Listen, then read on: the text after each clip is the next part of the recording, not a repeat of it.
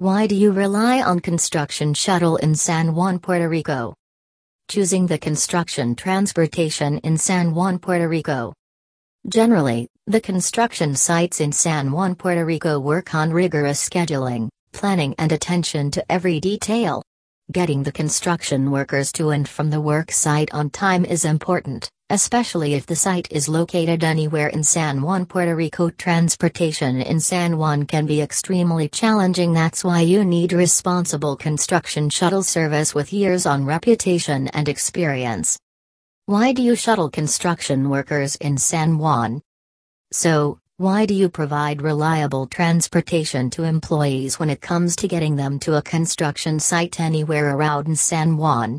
The benefits are endless. Some of them are discussed below. First, both construction workers and companies don't need to stress about driving or taking other ways of transportation to the construction site. Second, it's much more efficient to shuttle workers than making them each responsible for their own transportation.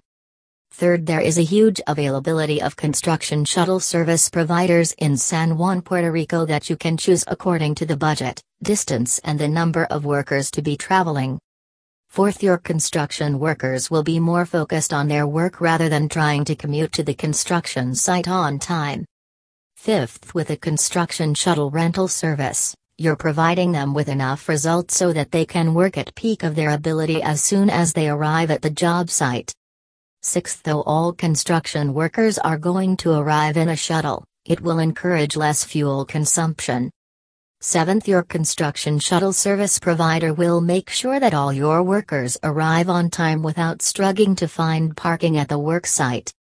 Eighth, you can hire a charter bus, shuttle or minibus rental that can really make all the difference when it comes to any construction job you've lined up. Thank you for listening.